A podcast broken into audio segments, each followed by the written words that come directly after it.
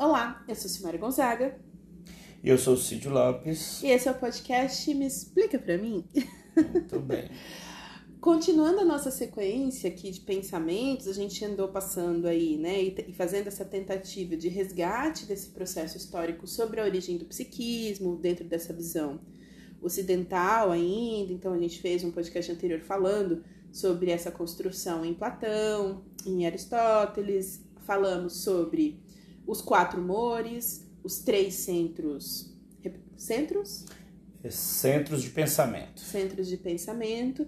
E aí chegamos nesse princípio um pouco de entender esse movimento da racionalidade, meio que como se ela exercesse, numa primeira ideia, um papel, e não sei se essa é a palavra, um controle sobre os demais centros, mas ainda um pouco dentro dessa visão mais racionalista tentando pensar essa divisão que antes a gente enxergava muito o corpo no biológico, a gente que eu digo enquanto humanidade, né?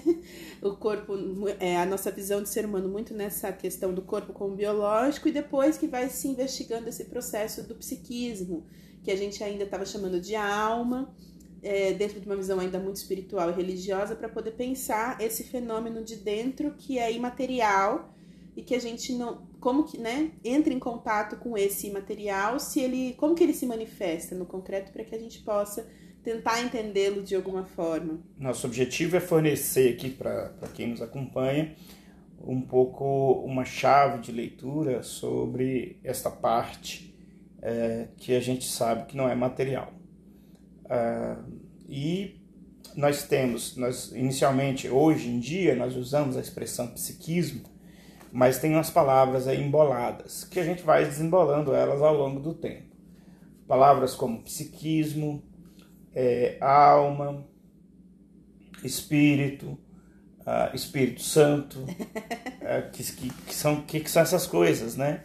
Uh... Lembrando que o objetivo central também é esse processo que a gente tem feito essa tentativa de nomeações desses mundos internos. Isso para que a gente possa entender que não é, não somos uma coisa simplesmente dada, é, sem um processo interno que está mobilizando coisas também no nosso, na nossa forma de sentir, de pensar, de agir. E então, conhecendo esse mundo de dentro e aprendendo a nomear determinados processos, isso vai diminuindo, inclusive, a nossa própria angústia. Conhecer é legal. O conhecer ajuda. Uh, nós temos outras, outra relação com as coisas. Uh, isso vale para quase tudo. É claro que a gente não conhece tudo, e, mas a gente conhece bastante coisa. Quando a gente perde a noção que a gente conhece algumas coisas e não conhece outras, e é assim mesmo, tá tudo bem, é quando a gente perde essa relação é que é a parte chata. Uma pessoa que não se dá conta do que, que ela conhece, parece simples a coisa. Sim.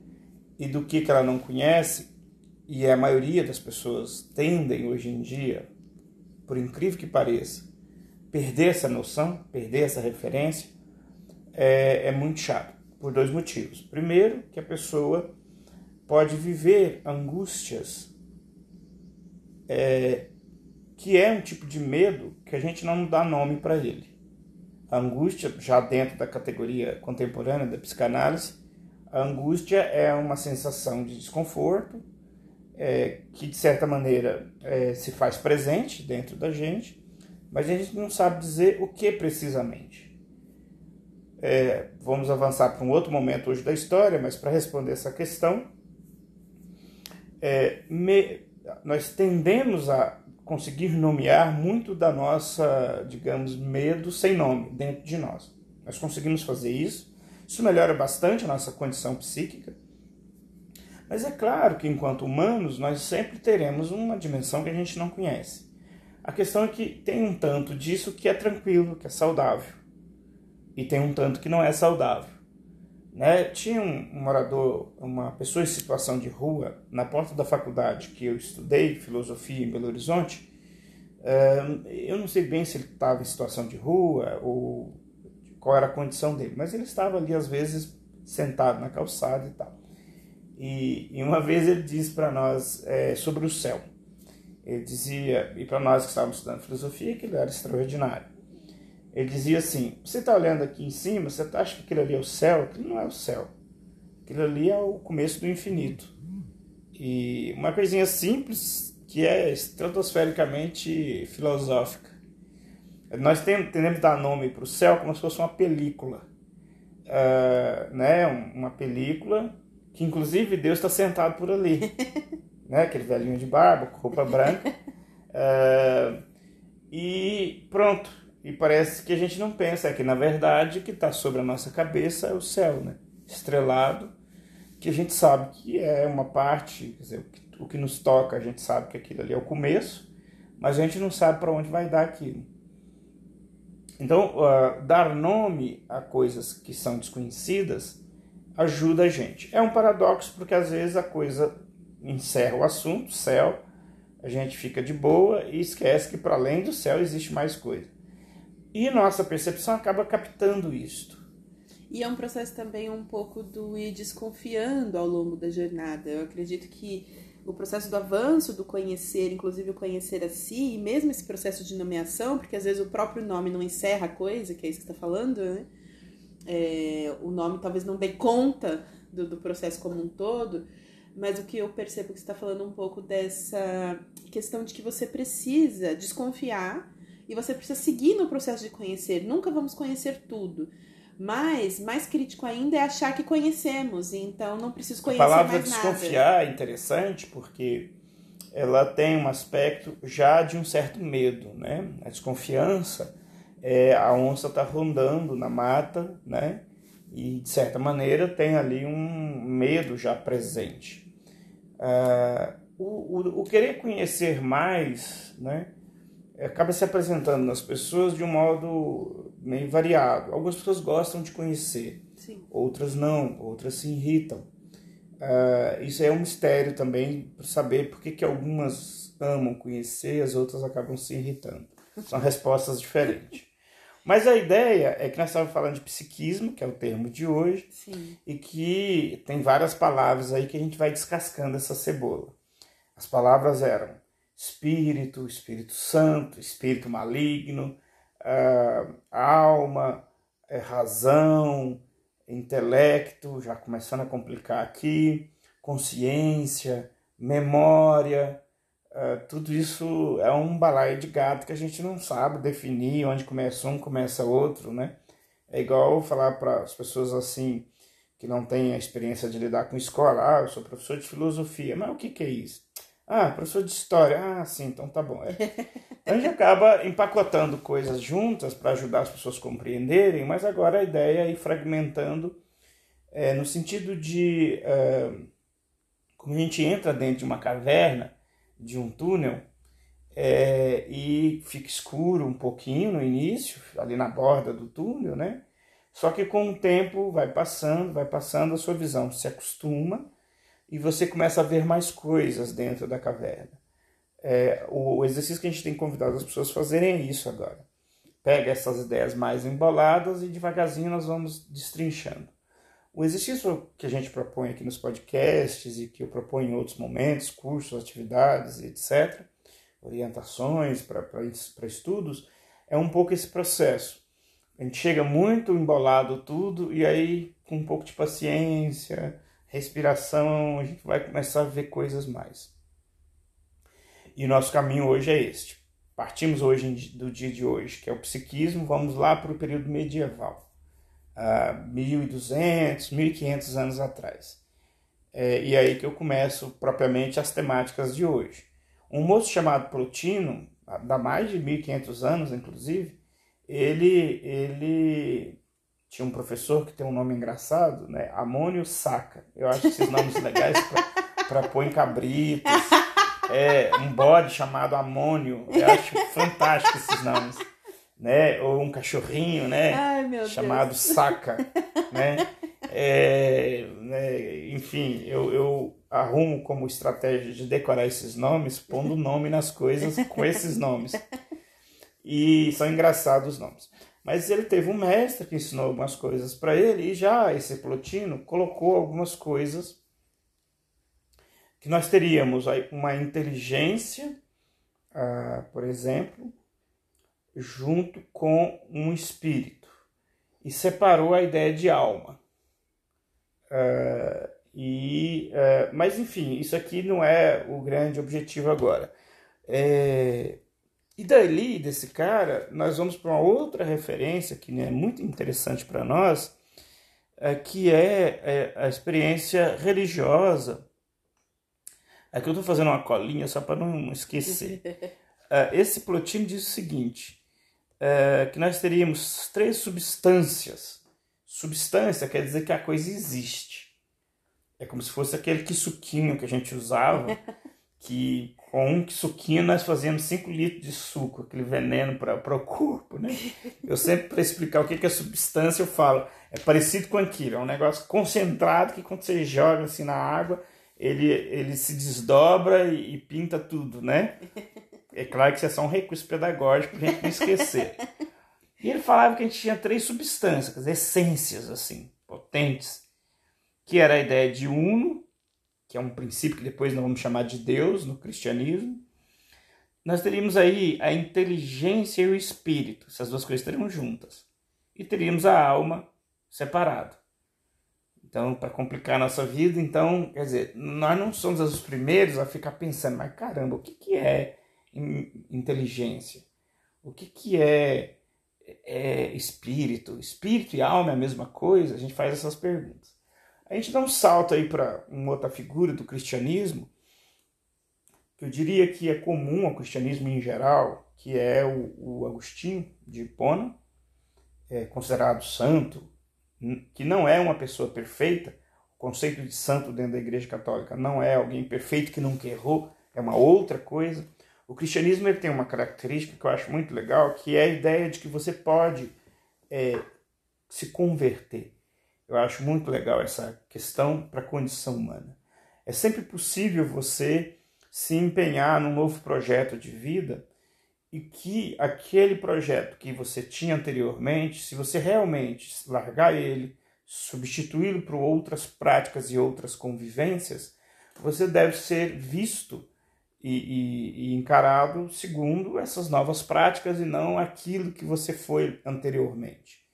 Isso é um negócio muito difícil do ponto de vista da condição humana, exige muito da gente, mas eu acho de uma, de uma, de uma capacidade de acolhida, de uma capacidade de melhorar a nossa condição interior fabuloso. E é incrível porque a gente tem isso nesse aspecto religioso, é, e não para para pensar nesses movimentos da vida, que é o próprio processo de amadurecimento que vai trazendo. Exato. Como a gente anteriormente fez escolhas e traçou caminhos. Isso pode ser não só no sentido da vida em si, mas até profissionalmente. Quando você faz escolhas, você traça caminhos que será que dialogam mesmo internamente com aquilo que você vai se transformando? Porque a gente não nasce pronto, né? A gente vai se fazendo ao longo da jornada.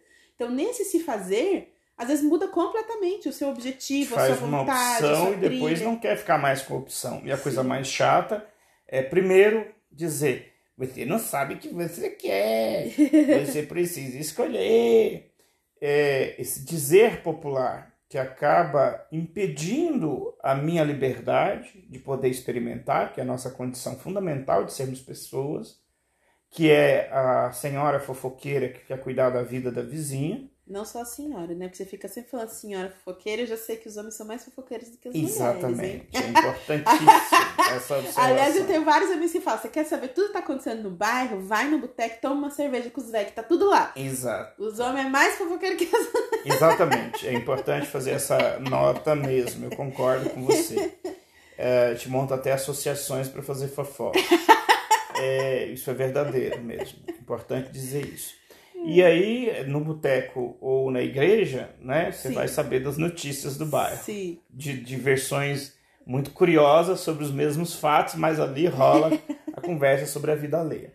Mas essa, esse desejo que popularmente de, de cuidar da vida do outro recai sobre isso. E também essa cobrança de que você não pode experimentar e de que você precisa saber de antemão o que, que é certo o que é uma piada de mau gosto, porque ele e o ela, fofoqueiro, não sabe também. Sim. Mas fica projetando sobre, sobretudo os mais jovens, esse peso, esse peso, esse peso.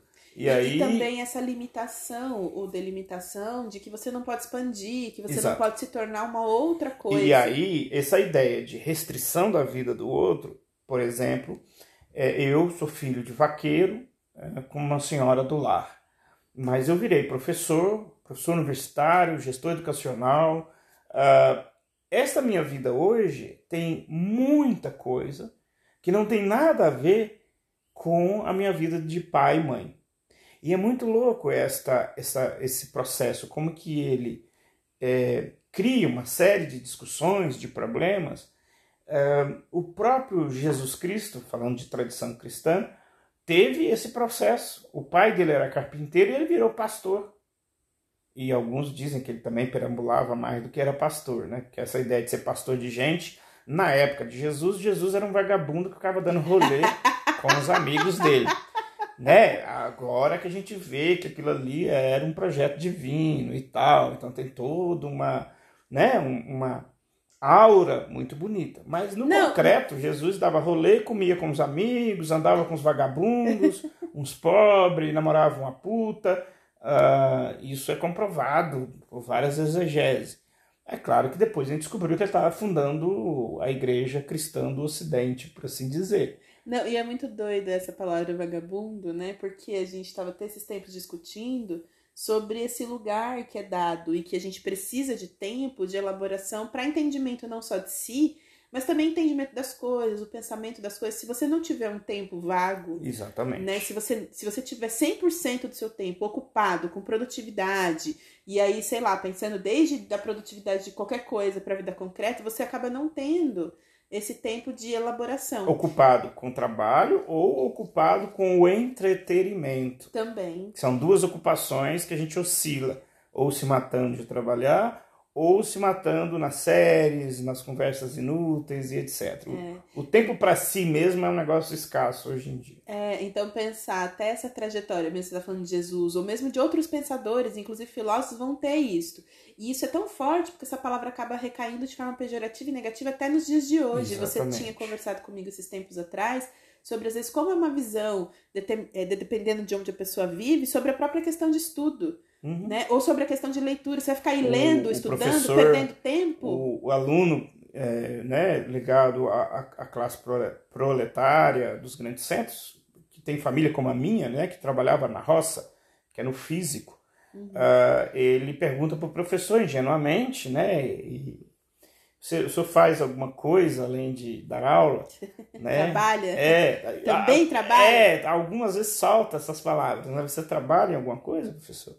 É mais raro, mas acontece isso. Mas a ideia, o, o aluno realmente não consegue ver o trabalho do professor. Então, é por isso que eu falo dessa visão cultural sobre o que, que é o papel da leitura, isso, do estudo, né, dessa busca de si, porque numa visão mais popular tem-se a achar que isso é perda de tempo, ou isso é vagabundagem, ou isso, isso a pessoa não está querendo fazer as coisas de casa e porque está lá lendo um livro, rol de, de, de percepções populares, a percepção do nossa do psiquismo é muito simples, né? Está escrito na Bíblia. Nos meios mais populares, o lugar que é autorizado a falar do que, que nós somos, desse lado interno, é a Bíblia. Do lado físico, é o médico. Ponto final. Já resolveu a situação.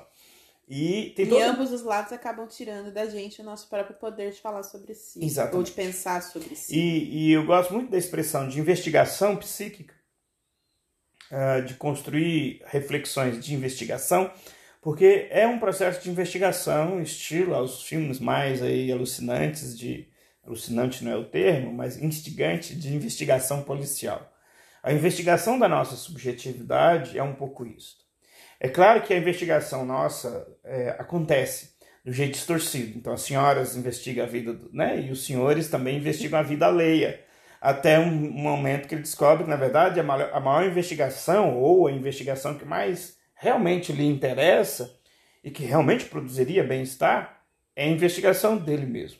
É, mais para frente, quando a gente estiver falando de processos de sombra em Jung, projeção no outro, essas coisas, a gente vai aprofundar, inclusive, qual que é uhum. esse fenômeno interno de mais olhar o outro do que é, olhar a si é, mesmo e de onde a gente está fugindo. O texto também, bíblico, né? que é uma referência muito comum e popular na cultura ocidental, ele é um texto complexo, mosaico, quer dizer, ele tem vários estilos, várias épocas.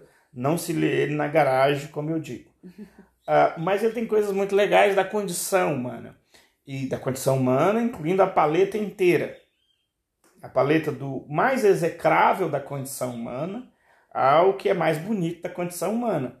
Então tem que tomar cuidado, porque senão às vezes você pega essa paleta e vai lá na parte mais execrável, lê ela e acha que é para você fazer aquilo.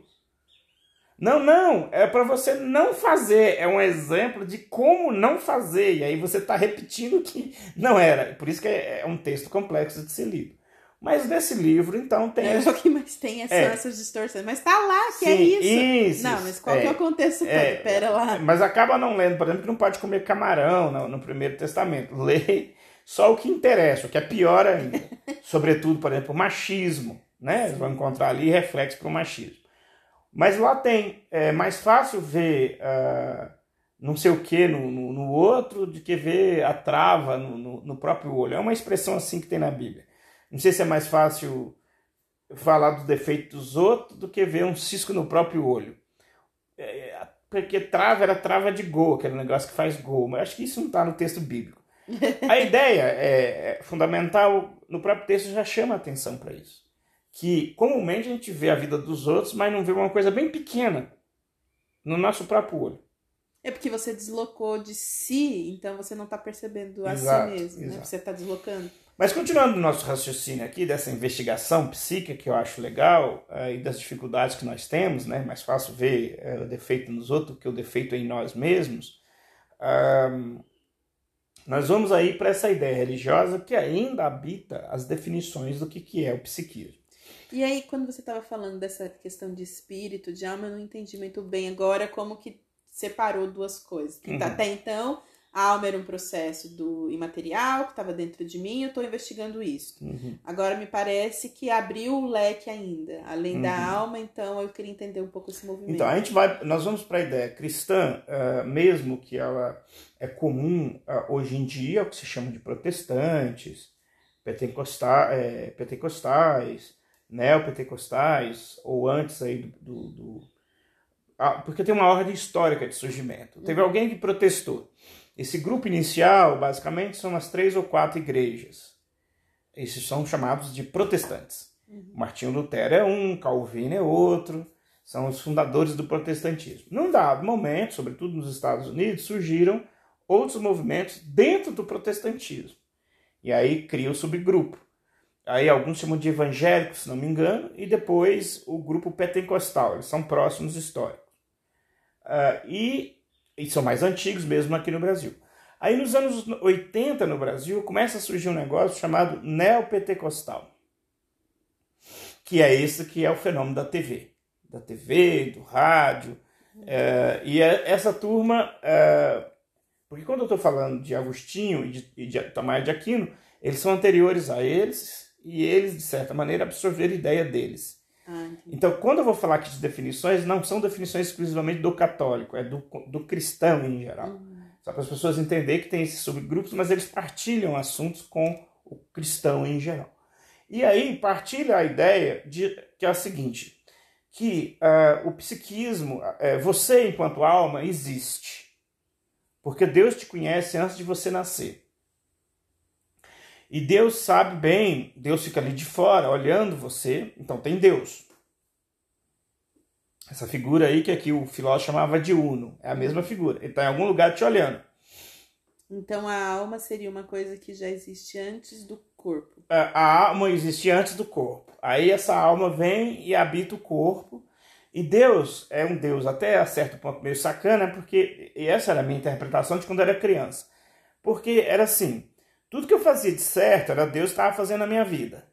Tudo que eu fazia de errado era eu. Poxa vida, aí não dá, né? Então, uh, mas tinha ali Deus que sabia o jogo. Deus tinha lá, ele ficava como se, eu imaginava assim, ficava lá em Simão, eu ficava lá embaixo entre os vales. Ele sabia que tinha perigo naquele vale que eu acabei de entrar, porque eu estava olhando de cima, então ele estava vendo que tinha onça lá no fundo. Uh, e ele não falava muito para mim, não. Ele deixava eu lá quebrando a cabeça, né? Mas tem a musiquinha, o, o, salmo, antes que eu nascesse, já me conhecia. E que o Deus está comigo, pelo vale da sombra, pelo vale da morte. Uh, onde eu te, for. Mas não te avisa dos perigos? É, onde eu for, ele tá comigo, ainda que pensando hoje é meio sacana, porque ele não me avisava quando eu quebrava a cara. Uh, então aí tem umas coisas complicadas, mas tem essa ideia de uma alma que era antes do meu corpo, que veio, entrou no meu corpo, e quando eu morrer, essa alma vai para um lugar também, uma sala lá, ficar esperando e tal. Ali vai ser um processo intermediário. Quando acabar o mundo, vai ter um grande juízo final, pá. Alguns vão para o inferno, outros vão para o céu. Então essa é a ideia que eu tinha.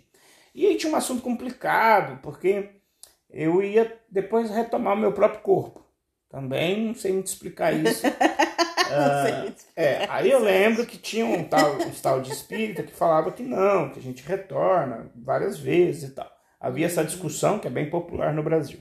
Que aí seria uma coisa, então, como se fosse aqui saindo da estrutura dessa alma que, que tá ali no corpo e que vai acabar enquanto acaba o corpo, e começa essa outra reflexão de que seria uma coisa já a parte do corpo, anterior ao corpo, e que sobrevive mesmo depois do corpo. Isso, isso. Isso tem várias implicações sobre pensar, por exemplo, a culpa. Por isso que essa historinha é importante. A culpa é, por exemplo, é, um processo de ver a si próprio de um modo muito negativo. Isso implica uma série de coisas em relação ao psiquismo. Né? Implica questões de associar, por exemplo, a genitália a, a coisa suja e pecaminosa. Isso cria uma série de percepções negativas de si, de corpo. Por isso que é, é necessário falar um pouco dessa didática de onde isso vai começar. É, na verdade, essa ideia, não sei, estou pensando aqui um pouco, para mim ela fica talvez um, mais clara quando eu penso no termo também de ancestralidade, porque lógico que vai ter aí uma questão que também é mais imaterial nesse sentido de se a pessoa acredita em reencarnação, se é a própria alma que Quer vai, dizer, que a gosta. ancestralidade nesse contexto, ela não, ela não tem lugar. O, a, a reflexão sobre a ancestralidade é um tema que entra nessa nossa história depois de outras culturas. Não, tô falando no sentido assim, da, daquilo que a gente carrega no nosso corpo, mesmo antes do corpo, para não pensar assim a alma como se fosse uma coisa fora de mim, mas uhum. também esse princípio de que eu carrego ainda no meu corpo uma herança, ancestralidade nesse sentido dessa herança, que vai vir depois da herança paterna, da herança é, de todos uhum. os movimentos que vieram antes, porque pra gente entender assim, eu nasci, mas não nasci zerado do nada. Uhum. Assim como eu carrego os meus genes pelo DNA, por exemplo, que vai editar coisas dentro de mim, inclusive da minha saúde, das doenças que eu vou desenvolver, tudo, esse processo de DNA. Então, eu não chego do vazio Sim. e sou. Eu chego enquanto são, corpo, são, é... só para pensar assim, que enquanto corpo eu chego com uma herança. E aí eu penso que enquanto alma eu também chego com essa herança. Sem ficar muito pensando assim, se é uma coisa que veio depois e vai depois. Sim. Tô tentando só. O, são duas reflexões, são duas tradições aqui de reflexões. Esta reflexão da ancestralidade, que tem sido muito retomada em nossos dias, por exemplo, com constelação, que está se popularizando e pode ser o fim do tema, porque quando vulgariza demais pode acontecer isso. Uh, não quer dizer que não é válido o tema, o tema é extremamente válido. É, essa reflexão então tem que se tomado hoje, tem se tomado, que o Jung faz a retomada Sim. disso, ela tem uma outra matriz cultural que mais adiante nós vamos retomar. Uhum que concorre um pouco com esta visão que nós temos, uh, que, que é o estruturante, o macro da nossa cultura. Uh, cristã, ocidental, quem vive no Brasil, é, não sendo de uma comunidade indígena, uh, etc., vai, nós vamos viver a cultura ocidental mais forte, mesmo sendo aqui variadas etnias, que vive nos grandes centros. Dentro desse pensamento é uma alma mesmo. É, é tipo uma é, coisa é uma alma, isso. E é uma alma e está ligado a uma outra tradição. Que depois, historicamente, a gente foi desconstruindo isso. É, essa alma aqui que Jesus, que Deus cria. Deus tem uma fabriqueta que ele fica criando almas. Então eu não teria essa reflexão de que a minha alma pertence a, no meu caso, aos índios puris do leste de, de, de Minas, Entendi. da tradição africana. É, esta reflexão vem das ciências humanas, especificamente da, da interseção de ciências humanas com ciências sociais, da antropologia, que ficou investigando isso.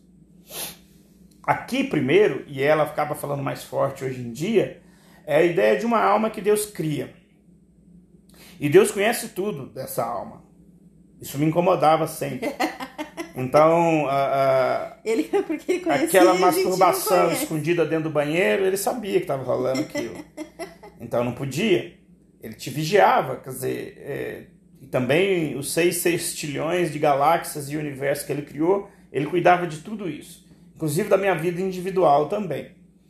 Então, essa ideia foi desenvolvida no contexto da Igreja Católica e que, de certa maneira, permaneceu no puritanismo, que é uma variação do protestantismo, mais radical ainda, de cobrir os pau da cama para não ter pensamentos eróticos lá na Inglaterra.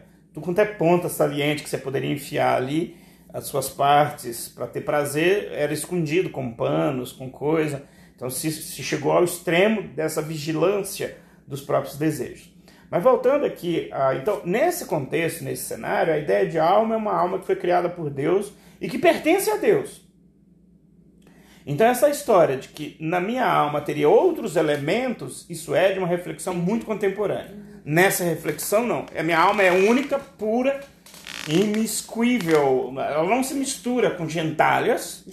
uh, e ela tem um projeto lindo e maravilhoso que Deus já incutiu nela para ela vir aqui e o pessoal não sabe explicar muito, mas tá bom. Deus incutiu em mim todo um programinha bonitinho para eu ser um filho de Deus, ungido do Senhor, mas aí eu faço caca na vida. Então, não, ah, a culpa é sua. Quer dizer, não, eles, essa reflexão mais popular não consegue explicar como é que dá esse, esse, essa zica no meio do caminho. Mas é assim que se concebe. Nesse sentido, ah, Deus tem um papel extremamente relevante. E aí estou falando agora pensando em, em, em, Santo Agostinho, aqui como referência, ano 435. Tem bastante tempo. Então, ele, o pensamento dele, como é que ele articula em várias obras, ele até escreve uma, é, duas obras interessantes, uma ele chama de Cidade de Deus outra Cidade dos Homens. Na Cidade de Deus, tudo é muito legal, mal da hora, tudo funciona, e na cidade dos homens é, é, é, é erro, tentativa, esforço. Isso criou essa percepção que nós temos que o mundo é muito errado, que é difícil ser o certo no mundo, e que só uma iluminação divina vem tan, e pronto, resolve. Nessa época aqui, que nós estamos querendo falar de psiquismo, é, então se tinha essa ideia que tem dentro de mim um eu, e esse eu mesmo, esse eu mesmo verdadeiro, não é o meu corpo esse eu meu é um negócio que uh, é imaterial. Como se chegou a essa reflexão é uma longa história para a gente entender como que nós humanos chegamos à percepção de que a gente não é só o corpo material. Isso é uma outra longa história específica, mas chegamos a esse patamar de perceber isso. Tem vários recursos didáticos que levam a gente a entender, ó, realmente, né? É, existe um outro trem aí, pensando aqui em Minas Gerais, que a gente não está vendo ele, mas ele existe. Então isso foi, tem uma história disso. Ora, nesse contexto do Agostinho, então ficou muito forte isso. Deus vem, porque ele tem a noção do mapa geral, e ele consegue me orientar. Uh, vendo lá de cima, ele me orienta aqui. Uh, perfeito. Nós herdamos muito isso ainda hoje. Nesse caminho aí tem um complicador tem uh, um, um tal de espírito. Tem uns anjos aí no meio, que aparecem na Bíblia, uh, que são seres que existem, que vêm de vez em quando mandar mensagem para as pessoas, não tinha WhatsApp naquela época, e essas pessoas vinham dar mensagens. Ele que falou com, com Maria, uh, e aí não explica muito isso. Não se sabe falar da natureza. O que, que é o espírito uh, que vem falar? Que, que natureza é esse ser que existe, mas não tem corpo? Onde que eles moram? O que, que eles comem?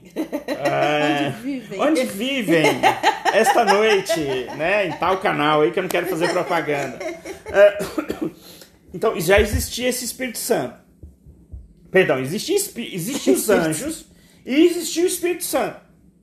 E os malignos. É, não, mas não fala muito deles. Não fala muito. É, fala só do Espírito Santo. Aí nós vamos para o período medieval, mais fim do medieval, mais próximo a nós, aqui 1200, 1300, e aí temos um cara chamado Tomás de Aquino que escreve algumas coisas bem interessantes. Aí ele desenvolve longamente essas questões. Ele vai dizer: que nós, enquanto pessoas, nós somos é, fundamentalmente duas partes. Isso é o que é nós. E nós somos isto porque é o seguinte: nós, enquanto é, humanos, imagina que nós é, teríamos que experimentar para sermos radicalmente completos tudo o que é possível experimentar. Mas não dá. Nós temos sempre que fazer as opções e deixar as outras. Imagina um filme bem louco, assim, efeito borboleta, né? Que, que tem isso. Que eu pudesse fazer uma opção, dar marcha ré no tempo, fazer a outra opção, dar marcha ré no tempo, fazer. A... Seria um negócio louco, Ficar né? experimentando Todas para saber os resultados. Isso, isso. Nós seríamos então um humano que teria experimentado a totalidade da humanidade enquanto indivíduo singular. Mas isso não é possível.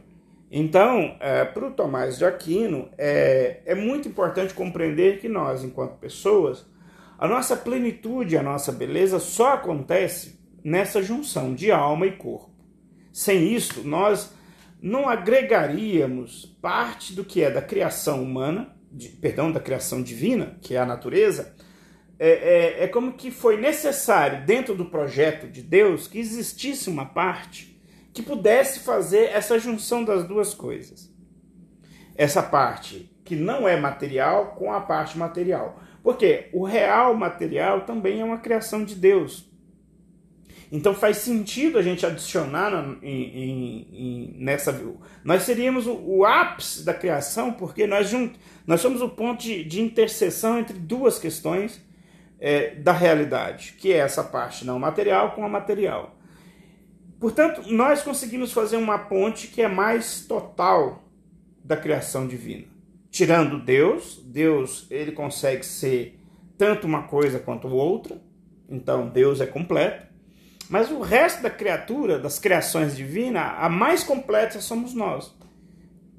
E no, na ideia de humanidade, nós teríamos ainda uma completude ainda maior, porque é como se é, Deus ele é a totalidade de tudo. Nós não, nós temos uma parte. Mas enquanto humanidade, nós teríamos a aproximação dessa totalidade de Deus. Ainda não seríamos a totalidade, porque nós seríamos humanos, é, que é uma parte da criação de Deus. Mas a nossa plenitude estaria em experimentar a totalidade de Deus, a totalidade do que, que é o humano. Por isso que faz sentido para esse filósofo que nós não sejamos pensados individualmente, mas coletivamente. Por quê? Como não há opção de voltar a encarnar de novo para continuar fazendo as múltiplas experimentações e adicionando no repertório essas possibilidades que é própria de nós humanos, na tradição cristã a gente não faria isso, faria só uma passagem por aqui, ficaríamos no juízo final, o juízo final vai acontecer e tudo se planifica. Uh, então, é, só faz sentido a gente se compreender como um coletivo. Quer dizer, eu. E aí agora a gente está saindo um pouco dessa visão de pensar é, individualmente a individualidade, a pessoa, e colocando ela num todo Exato. mais coletivo. Nós temos um isso projeto. É, isso é Tomás de Aquino? Tomás de Aquino. Nós temos um projeto é, pessoal, mas ele é também um projeto coletivo. Esse é um outro tema que deveríamos entrar. E é por isso que na percepção da Igreja Católica só se salva o grupo a comunidade, Hum. né? Pensando em salvação. Ou vai salvar a comunidade inteira ou vai danar a comunidade inteira. E aí, como jovem, a gente ficava brincando. Ah, então é melhor não fazer nada, ficar de boa, deixar alguém trabalhar e a gente vai junto. Por outro lado, a gente ficava, não, mas aí tem um danado na, co- Cisoniária, tem um danado na comunidade e aí a gente fica, pô, mas ele vai levar nós pro inferno. Então... Isso não vai Que dar horror. certo. é, é. É, então, aí nesse momento, temos claramente a ideia da alma humana. A alma humana só se completa é, com, é, digamos assim, essa relação dela com o corpo. Há duas ligações da alma humana com o corpo. Uma é, é esta alma que movimenta todo o processo do corpo, como um todo. Ela é um motor que movimenta isso. Como se fosse uma inteligência Isso, biológica. isso, uma força organiza. energia, energética, falando em termos de hoje, que faz todo o corpo funcionar. E teria uma outra conexão, que é pela ideia da vontade. Então, Tomás de Aquino, pensando em Aristóteles, ele também concebe a força da vontade, que seria uma força autônoma que existe dentro do nosso corpo, produzida pelos sentidos, é, que cria uma inteligência meio que autônoma dentro de nós e que aí que mora a relação, uma outra relação do nosso corpo com Deus. Porque é nessa esfera e não na esfera mecânica que eu estabeleço uma outra questão, que é colocar o meu intelecto funcionando de um jeito que eu tente coordenar essa vontade para que ela se realize num projeto divino e não num projeto antidivino. Então, essa vontade dentro de mim teria essa força autônoma. Também não vou entrar nisso a fundo, porque Spinoza vai retomar isso e fica um negócio assim bem exigente da nossa atenção, porque são conceitos muito sutis e especializados para a gente entender isso. Uh, mas teríamos aí, então, uma vontade, que é uma força autônoma, junto aí com sentidos meio que reproduzindo a ideia de Aristóteles. Tomás de Aquino. Você consegue dar um exemplo, assim, para poder ilustrar o que seria isto? Essa força autônoma que se diz. Pois é, essa força autônoma, ela, essa reflexão, ela está em torno da palavra chamada livre, livre hum. Que também se faz presente lá no Agostinho. Uh... Ah, é, né? Porque se você estava falando anteriormente, né, de que essa alma que vem de Deus e que já tem um projeto estabelecido. Como é que ela onde, é? é onde, onde tá entra o, o bug no sistema aí, né? o spam no, no sistema, o pop-up que faz tan, abre ali. Pois é. A, a, a explicação está em torno dessa questão da vontade né? É perceptível que a, a, E aí tem que explicar. Então, por que, que Deus, que poderia ter me criado igual um João de Barro, não me criou igual um João de Barro? Uhum. Também tem uma explicação que vai ter que desenvolver isso e vai ter que explicar por que, que eu preciso da liberdade, sendo que era bem mais cômodo. Né? Eu brinco que às vezes eu gostaria de comer uma geleia de almoço para não ficar tendo que escolher é, tais e tais alimentos, para ter que fazer uma coisa prática que alimenta, ração, né? Pega e coma aquilo por que, que não foi assim, né? Uma, uhum. né? Já Deus que é poderoso, né? E, e etc. Pra que botar que, pimenta que ele, no meio, como é, diz Rosa? Por que, que ele foi botar eu com liberdade, sendo que a liberdade é pra eu errar, né? É, é, é, é meio que sacana, né? É, aí são perguntas que a gente precisaria, com mais atenção, voltar a esses textos desses filósofos para a gente compreender as respostas. Mas existiria sim um, um motivo, né? Um, e um dos motivos que eu posso pensar é a ideia do filho que compra um presente para o pai, para a mãe, né? É, é, você dá dinheiro para seu filho e ele vai lá e compra um presente para você mesmo. Numa dada altura, o filho quer é, meio que trazer um presente para o pai, mas fruto do esforço individual dele. Então ele quer trabalhar, ter o dinheiro para comprar um presente para o pai é, supondo aí o pai ser amoroso com os filhos e que o filho tem esse desejo genuinamente. Ah, porque essa tentativa de ser grato a esta doação, essa gratidão que a gente quer retribuir, a gente quer retribuir. É, aí tem uma longa reflexão, problemática inclusive, uh, de que isso seria a origem do homem, da saída do homem do paraíso, é uma reflexão gigantesca que muda aqui o rumo da conversa. Mas a, a ideia de liberdade em nós, pessoas, é a ideia de que essa criação, dessa criatura divina, de, de, de que ela possa experimentar uma plenitude existencial. A ideia da liberdade seria isso. E seria também auto, é, nesse sentido de autônomo. A autonomia força, né? como uma plenitude dessa criação. E isso implica os pais com os filhos. Permitir que os filhos possam errar é permitir que os filhos aprendam a ser autônomos desde muito novo. Quando, enquanto pais, nós não permitimos que a criança tome decisões, mesmo podendo errar, nós nunca permitimos que elas sejam crianças maduras. Que consigam depois é, ser alguém que consegue funcionar normalmente e fazer é, um processo natural de avaliação do contexto que ela vai agir e, obviamente, optar pelo que faz bem para ela. Quando a gente retira do outro a opção de decidir e assumir para si que ele decidiu e que é fruto dele a decisão, quando a gente retira isso da criança, é, querendo protegê-la, nós é, formamos adultos irresponsáveis, que não conseguiram experimentar o que é ter a liberdade em mãos. E saber que uh, ter a liberdade em, em, mãos é ser responsável pe pelas opções. É, porque vai exigir o conhecimento, a responsabilidade, é, as consequências, é esse é, processo de amadurecimento. É, um, é o mesmo processo, se formos pensar em termos teológicos, e alguns, depois da antropologia, vamos dizer que a gente, na verdade, inverteu, projetamos isso que é nosso nessa ideia de Deus. Então, essa ideia de liberdade. Ah, está em torno disso. Né? A gente precisa ter a liberdade porque é, a ideia de sermos singulares, singularidades, passa necessariamente por ser gestor de si mesmo, falando um termo de hoje. Pois bem, e aí nesse período, então, nós teríamos essa alma que se conecta ao corpo, que tem essas duas particularidades, uma que é mais mecânica e a outra que é livre. Essa alma e esse corpo seria composto é, de uma parte que vem de fora e de uma parte que vem do próprio corpo. Então, a, a visão, por exemplo, como um dos sentidos, é um tipo de inteligência sensória.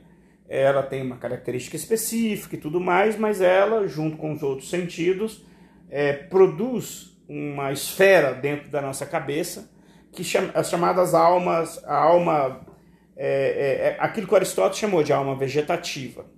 A gente poderia dizer, não sei se eu estou fugindo aqui da ideia, mas me veio esse pensamento. A gente poderia dizer nesse contexto que os sentidos geram vontades? Sim, uh, os sentidos eles estariam próximos à ideia de vontade.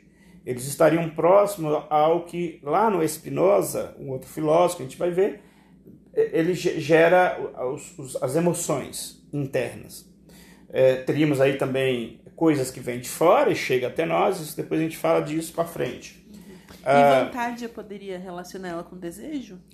O tema, a palavra vontade, desejo também vão estar no mesmo pacote, né? A vontade é como se fosse uma matéria-prima mais geral e dentro da vontade sairia o desejo.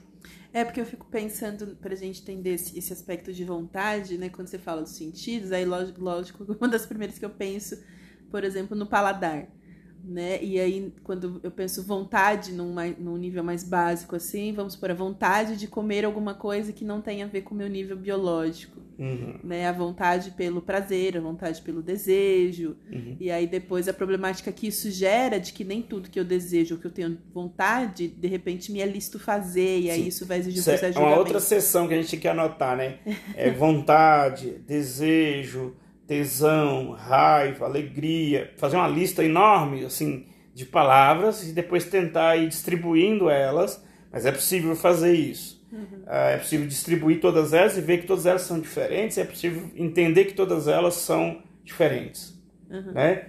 É, nós homens, quando acordamos com uh, o nosso né, órgão né, de, de, de desejo e, e, e, de outros usos, né, é, é, como se fosse uma marca de computador específica, né? Um mesmo instrumento tem três, quatro usos, né? Para carregar, para transmitir dados, a gente usa, né?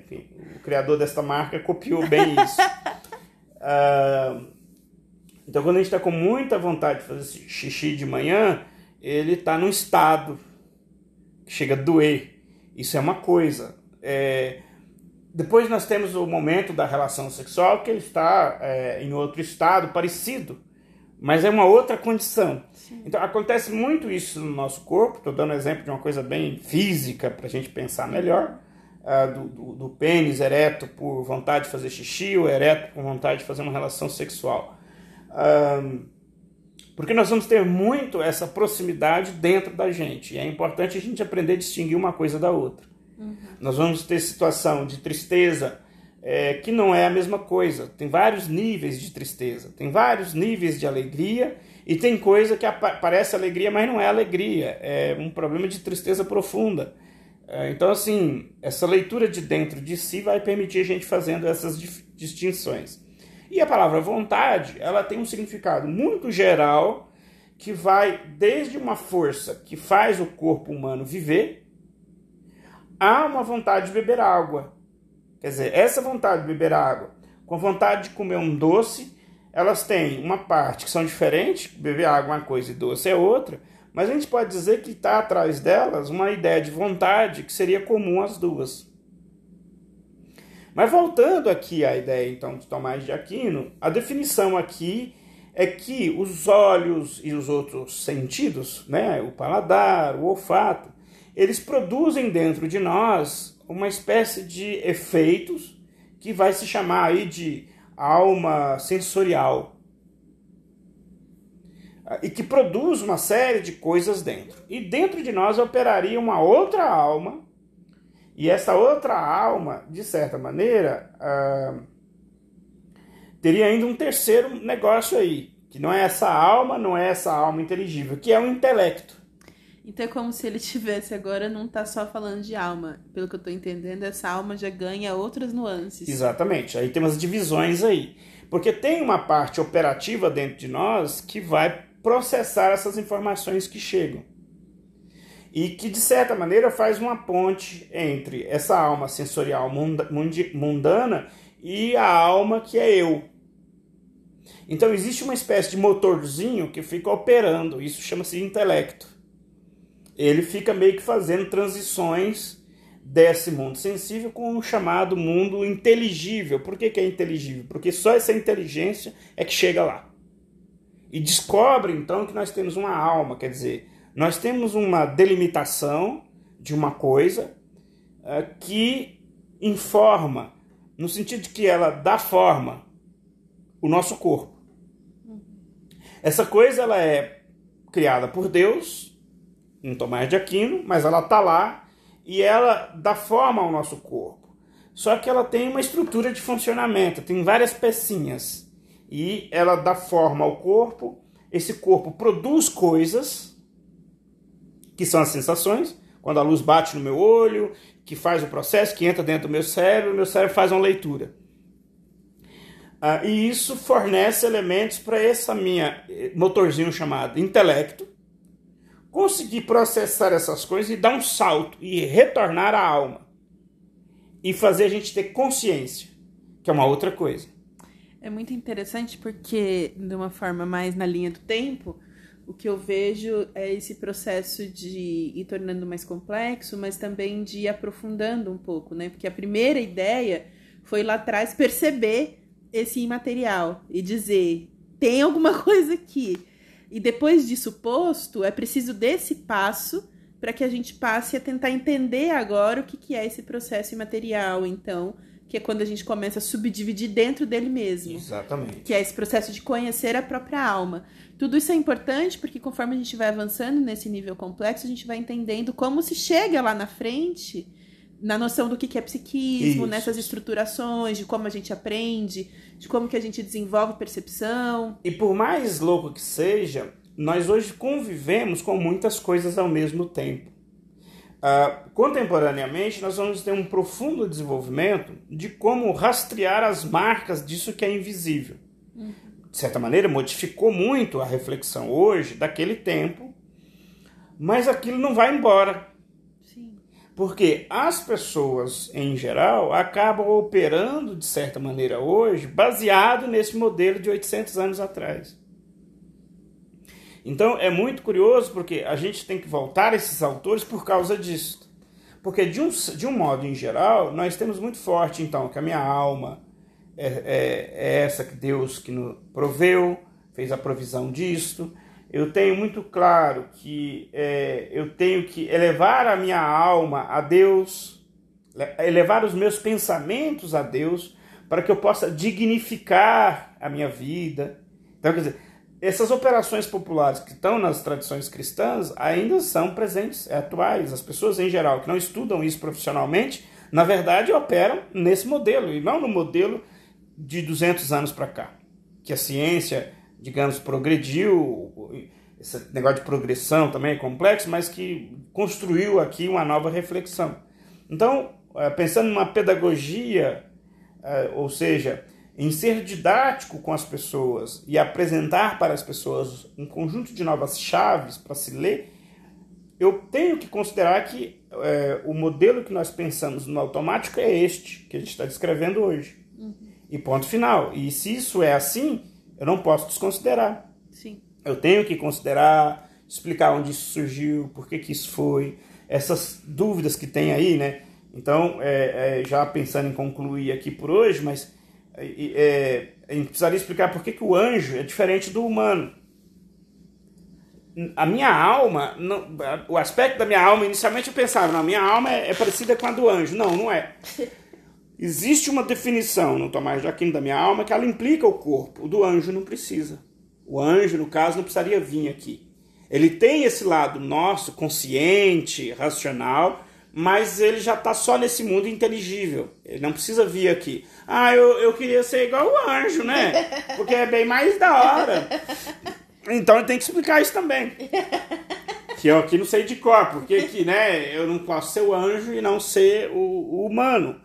Uh, aí tenta, não, mas você tem mais do que o anjo. Ah, então tá bom. Quer dizer, é, porque explicação. Até, a gente tem até aquele filme, né, dos anjos que querem ter um corpo para poder experimentar as questões humanas, de prazer, é, amor. Isso, o que é uma, uma, uma coisinha muito ridícula, né? Porque capitalista, né? Não, a gente tem mais, então conforme-se com a vida, porque a vida tem mais. O, o anjo falta, tá em falta. Né? A gente não consegue conceber. Não, é, são duas coisas. Ele tem a dele, eu tenho a minha. E essa é a minha, tocar o barco aqui e pronto. Não, a gente precisa arrumar uma explicação. Se é por, por falta, é, a gente fica querendo, invejando o anjo. Ah, eu quero ter a vida do anjo. Porque o anjo não quebra a cabeça, né? Ele não tem liberdade. Aí o, a mãe tem que explicar, não, filha, é porque você é mais esperto, né? Ah, então tá bom. Quer dizer, explicação ridícula, né? Ah, então tem o anjo. Ah, e, e, não tem nessas explicações o Satanás, o diabo. Ele não existe. Porque não tem como explicar o Satanás, o, o, o mal como sendo vivente autonomamente. O mal é só quando a gente trupica no caminho, mas ele não é uma entidade autônoma a fazer sacanagem. O mal é quando eu não consigo, por exemplo, organizar o meu intelecto nesta elevação para o divino. Por erro, por uma questão outra, e, e, e, esta é uma herança muito negativa da tradição cristã. Né? É, ela tem questões positivas e boas, mas essa é uma que acaba popularizando de um modo negativo. Não quer dizer que necessariamente esses teóricos pensaram dessa forma. Ah, tanto para Agostinho quanto para Tomás, é, quando você olha para o projeto humano, dá, tem tudo para dar errado. Mas aí há uma força externa que, digamos, compensa isso. Então, quer dizer, nós vamos ser salvos. é, porque por mais que você vê que aquilo não vai funcionar, Deus vai ser caridoso e vai lá com a sua graça e vai exatamente te puxar de volta. É a misericórdia. É misericórdia. É, é pela misericórdia. Exato. Só pela misericórdia. Sim, sim, porque isso tem tudo para dar errado. Uh, enfim, por hoje a gente encaminha para o final por causa do tempo. E no próximo a gente já parte daqui, parte dessa definição e vamos falar um pouco mais desta percepção da vida humana e como que facilmente a gente tem uma percepção negativa do viver humano e como que Spinoza vai propor um outro olhar para a gente ter uma visão positiva. Por hoje ficamos aqui por esse podcast, agradecendo sua atenção até um próximo. Obrigada e até um próximo.